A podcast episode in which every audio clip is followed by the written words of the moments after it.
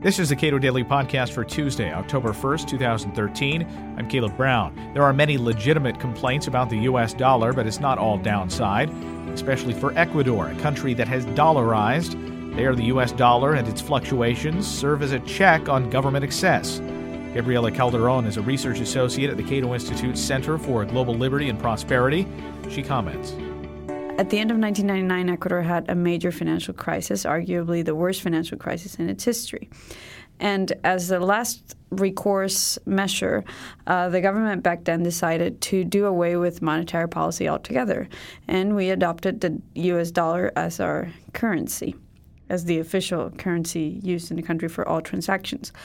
Ever since then, uh, the run on banks was controlled, and not only that, but also interest rates, which were three digit interest rates, went down, and inflation, which was normally double digit inflation, went down. And during the past now almost 13 years, we've had inflation that averages around 4% almost.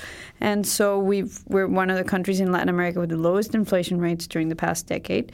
And that has uh, allowed us to to I mean to get really sizable reductions in poverty and to keep a sense of price stability that Ecuadorians had never experienced for such a long time before. Okay, so I mean Americans might uh, not like, uh, in many cases, what the dollar has done. Um, what what are some examples of how it uh, this the, the, fact that we have discretionary monetary policy taking place in the United States for the United States constrains politicians in Ecuador? Well, the reason for that is is well, uh, might this might sound strange to. I understand how this might sound strange to Americans because the Federal Reserve has been uh, part, I mean, engaging in all types of discretionary policies and moves lately.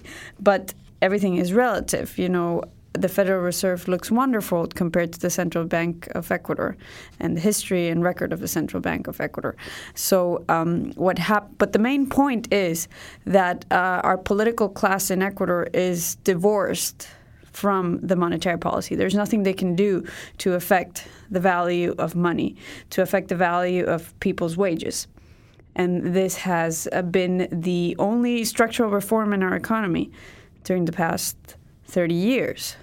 And it, it has been credited with the major reductions in poverty we've experienced during the past decade. And this has been able to happen in spite of populist policies of Rafael Correa's government that uh, beginning in 2007 started implementing all types of wrong-headed policies in other areas. You know, uh, spending, increasing public spending from around 23% of GDP to over 40% of GDP in such a short amount of time. But unlike Argentina and Venezuela, fellow populist South American governments, we don't suffer uh, the consequences on the inflation rate because we have much lower inflation. For example, Right now, Argentina has an official rate of inflation of 10%, which is kind of laughable. That's why the IMF and the economists have stopped publishing official rates of inflation for Argentina. But, um, you know, Steve Hanke here at the Cato Institute with the Troubled Currencies Project estimates that the actual inflation rate in Argentina is, is about 50% this September. And in Venezuela, 263%. And in Ecuador, up to August of this year, we had a 2.2% inflation rate. So this is a double-edged sword because on the one hand, Ecuadorians are not suffering from the scourge of inflation that they were used to suffering before. But on the other hand, this gives a false sense that everything is okay, that we can get away with having these distorting populist policies in the economy. The dollar is very popular around the world uh, for legal and illegal uh, transactions because it's it's viewed as relatively safe. Uh, how does uh, dollarization in Ecuador differ, uh, change the relationship between the individual and the state uh, from how it might exist in countries like Venezuela or Argentina? Well, it democratized the access to a currency that people back home in, in Ecuador considered safe. It used to be before dollarization that only the rich people or the well-to-do people could evade or, or you know could get around official capital controls. Uh, nowadays, since there are no real capital controls in our economy, even the poorest of Ecuadorians can keep their savings safe in uh, in dollars.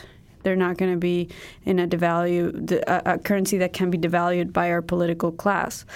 And the other hand, on the other hand, you have the experience of what is going on in Argentina and Venezuela now. You know, they have to go through the state to get dollars, and this allows the government ample room to control commerce too.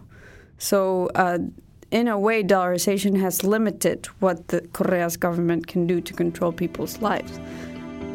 Gabriela Calderon is a research associate at the Cato Institute Center for Global Liberty and Prosperity and editor of elcato.org. You can read more on the dollar and register for our upcoming monetary conference at our website, cato.org.